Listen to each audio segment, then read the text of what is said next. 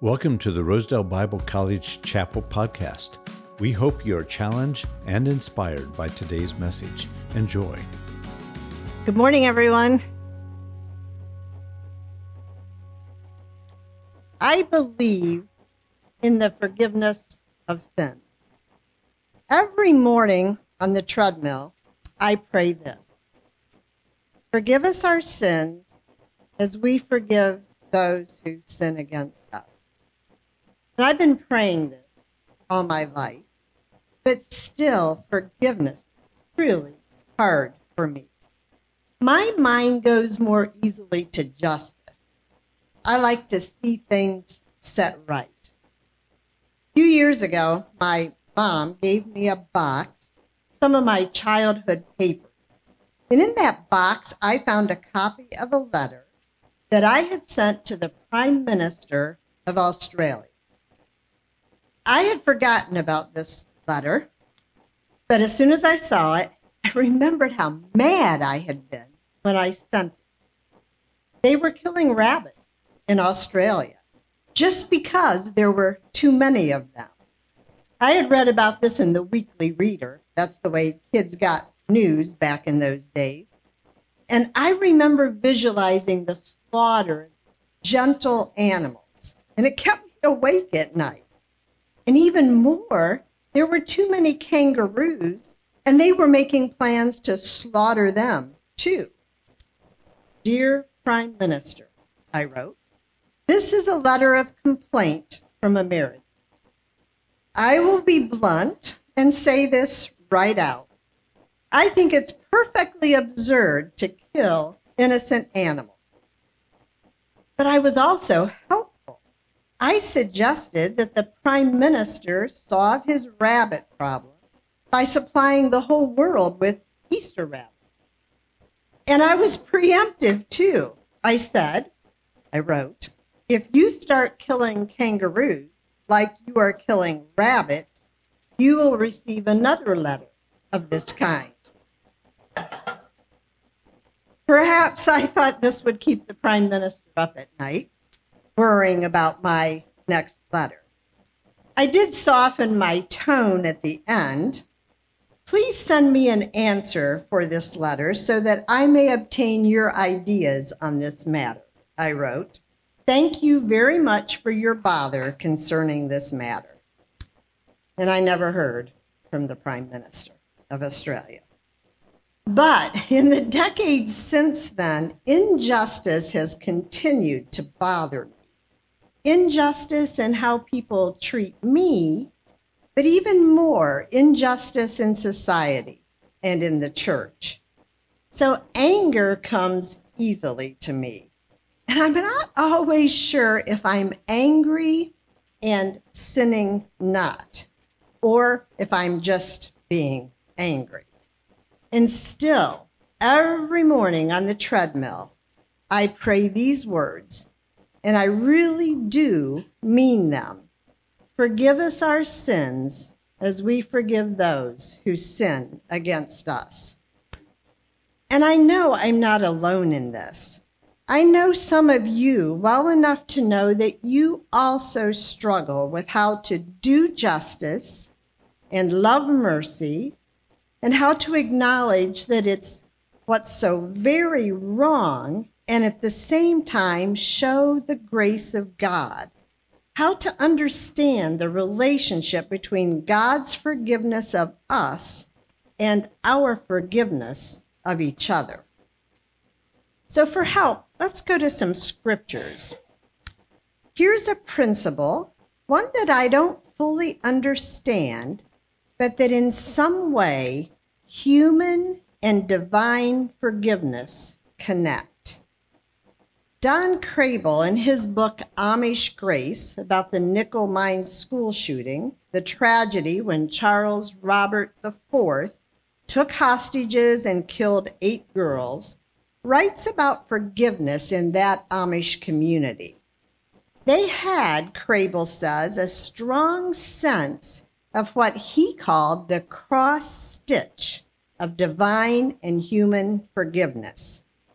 As he talked to Amish parents who loved their daughters, They quoted scripture. We pray the Lord's Prayer every day, they said. Forgive us our sins as we forgive those who sin against us. And they quoted the explanation that Jesus gives right after this prayer, just in case his disciples didn't get it the first time.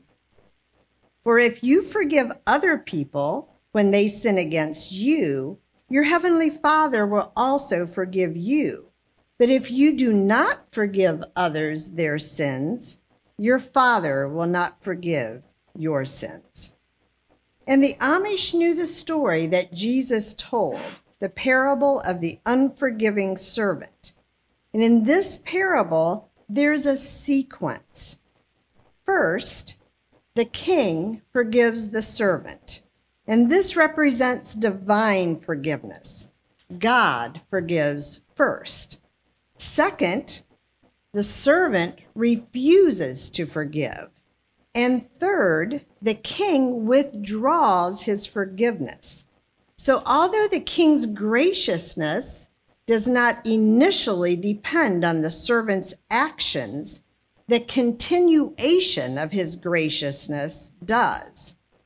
And Jesus implies here that it's unthinkable for a forgiven person to refuse to forgive. And I've come to see that one reason I have trouble forgiving is that I don't understand how much I have been forgiven by God. If only I truly understood. And I've also come to see that each time I forgive someone, I understand the culture of forgiveness more.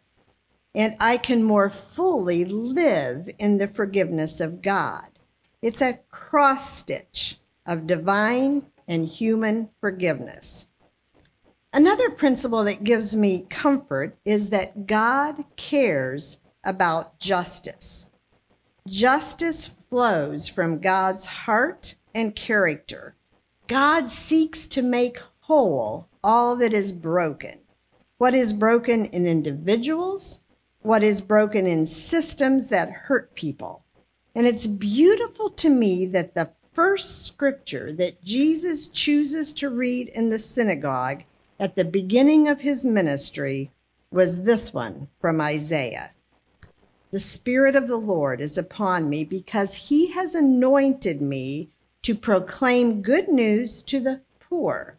He has sent me to proclaim liberty to the captives and recovery of sight to the blind, to set at liberty those who are oppressed, to proclaim the year of the Lord's favor. Later, Jesus rebuked the Pharisees. Woe to you, teachers of the law and Pharisees, you hypocrites! You give 1/10 of your spices, mint, dill, cumin, but you have neglected the more important matters of the law, justice, mercy, and forgiveness.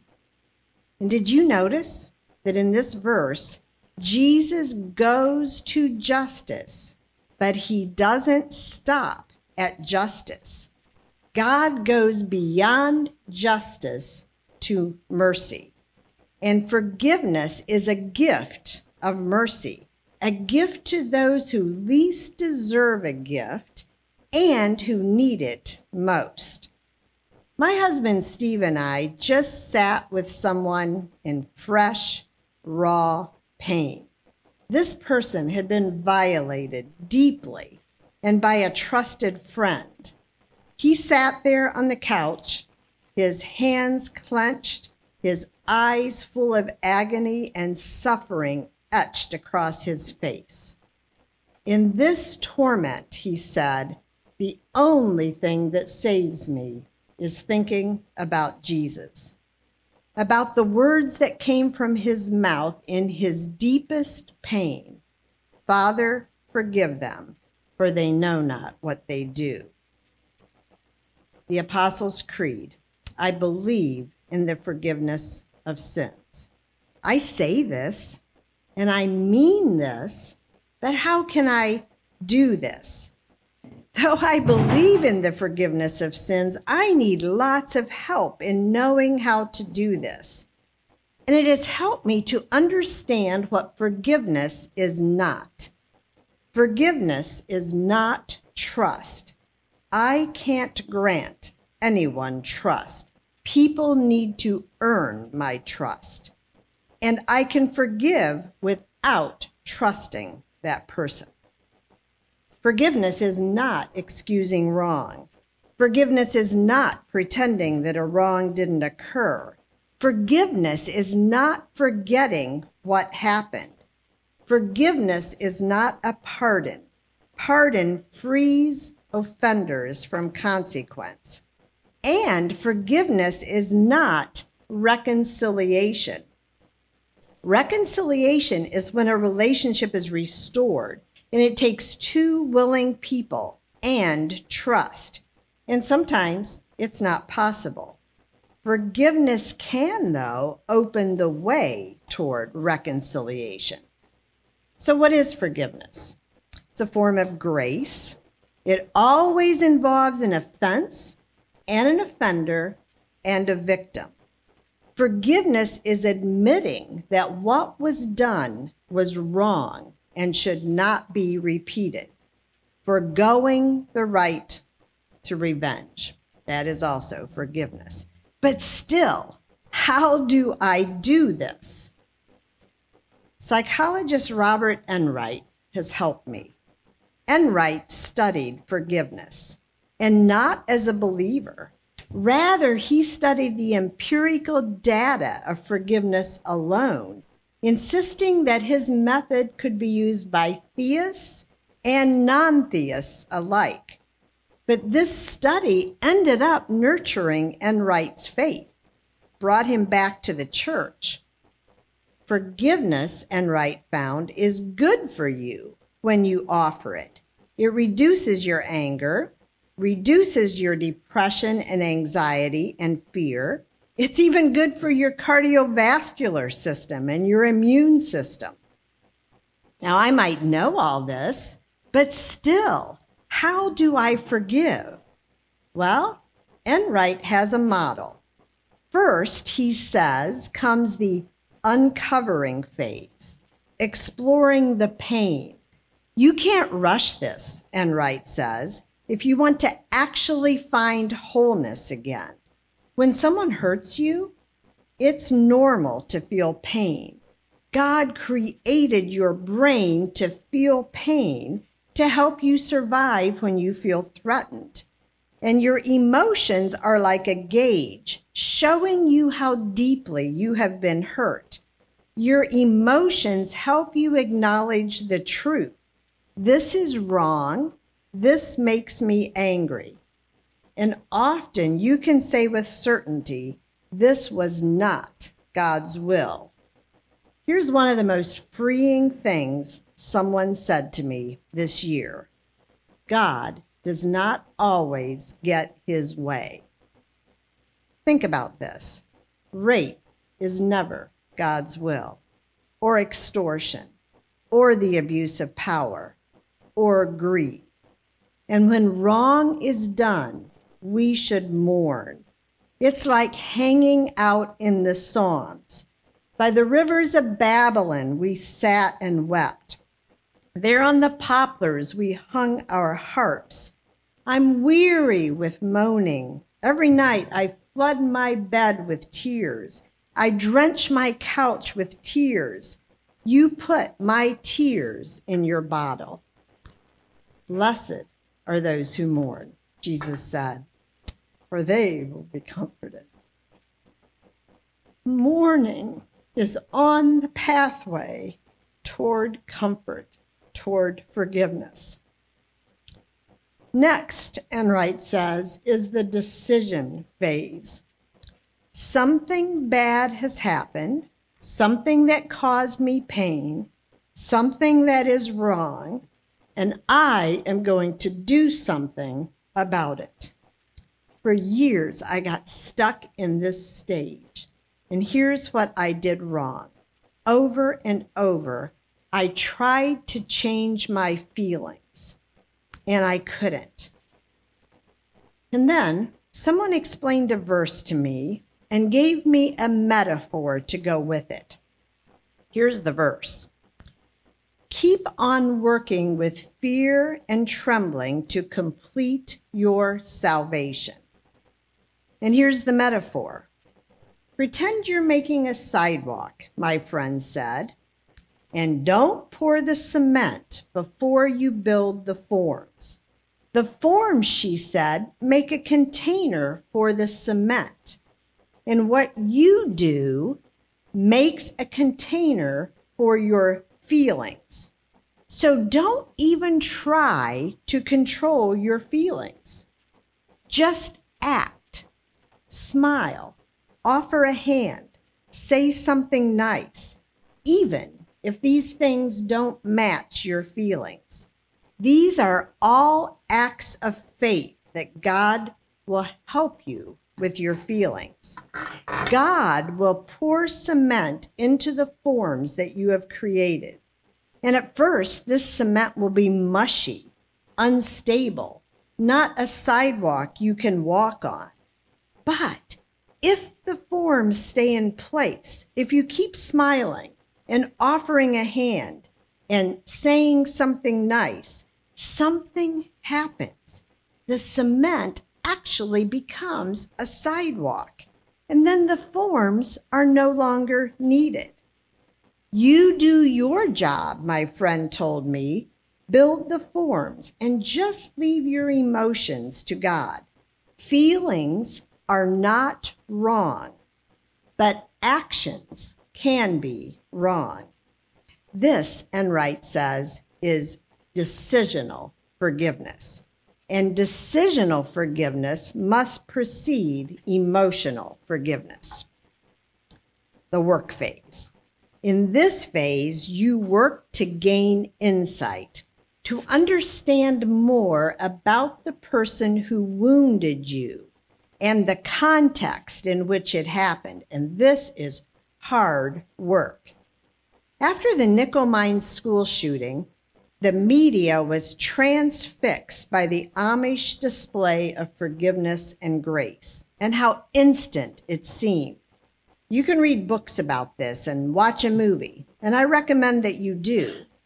But of course, forgiveness in the Amish community was more complicated than it seemed. Sometimes it's easier to forgive a big issue, one of the Amish grandfathers said. But you might have a little issue you can't forgive.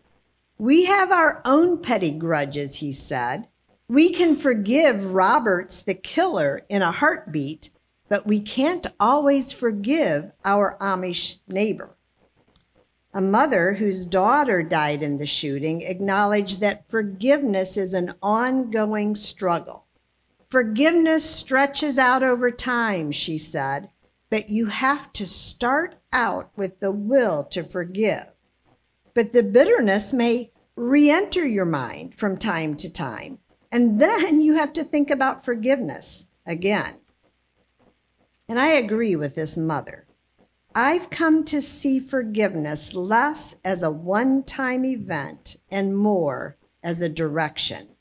Am I moving away from appropriate relationship? Or am I moving toward appropriate relationship? This is probably why Jesus talks about forgiving others 70 times 7.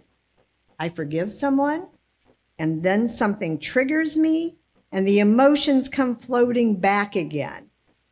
The emotions I can't control. So once again, I build a form with my actions.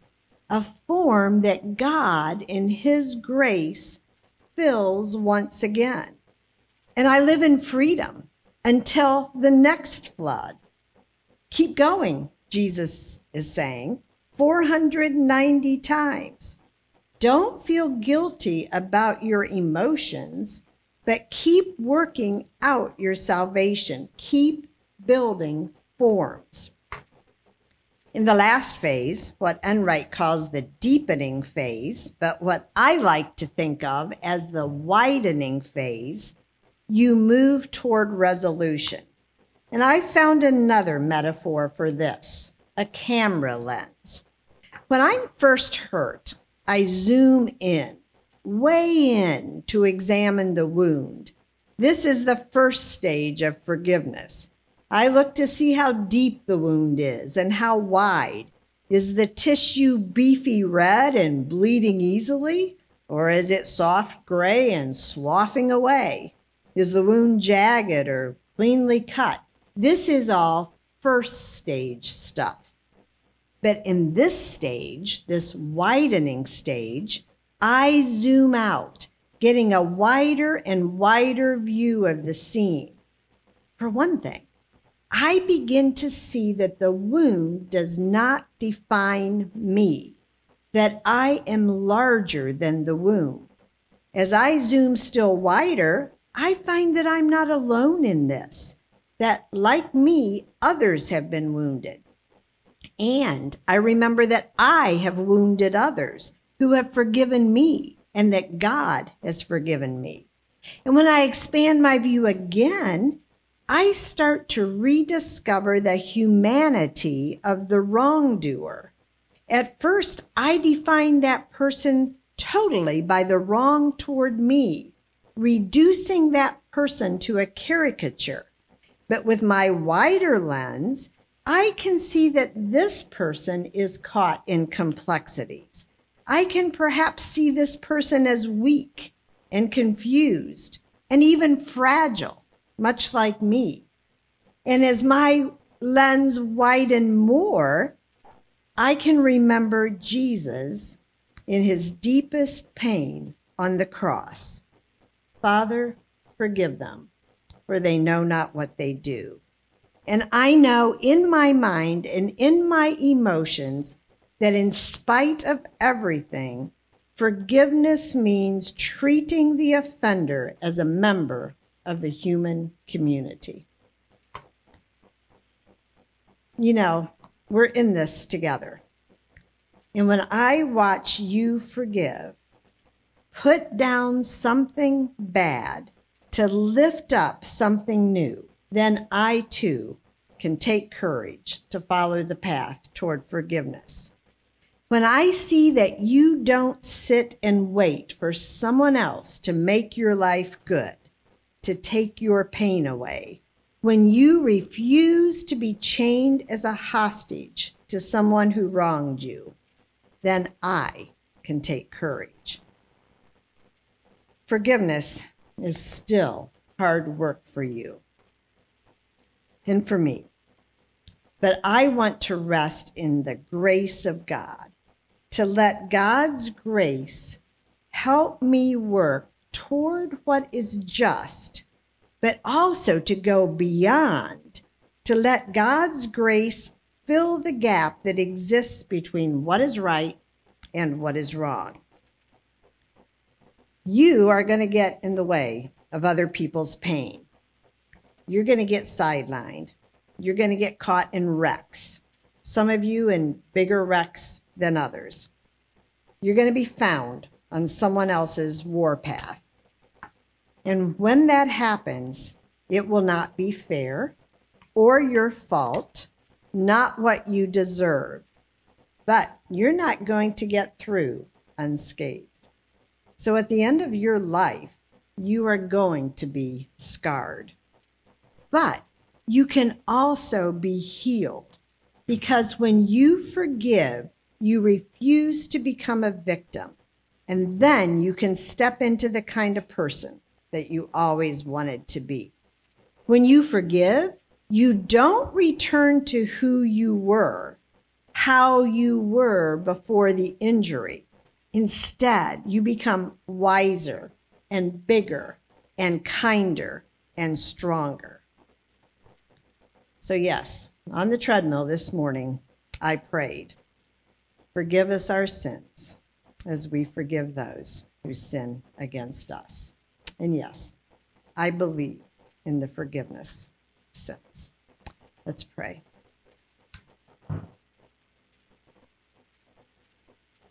This is hard, God, what you've asked us to do, to forgive. Help us to encourage each other. Help us to understand each other. But most of all, help us to see your great love, your great mercy, and your great forgiveness to us. In Jesus' name, amen. God bless you.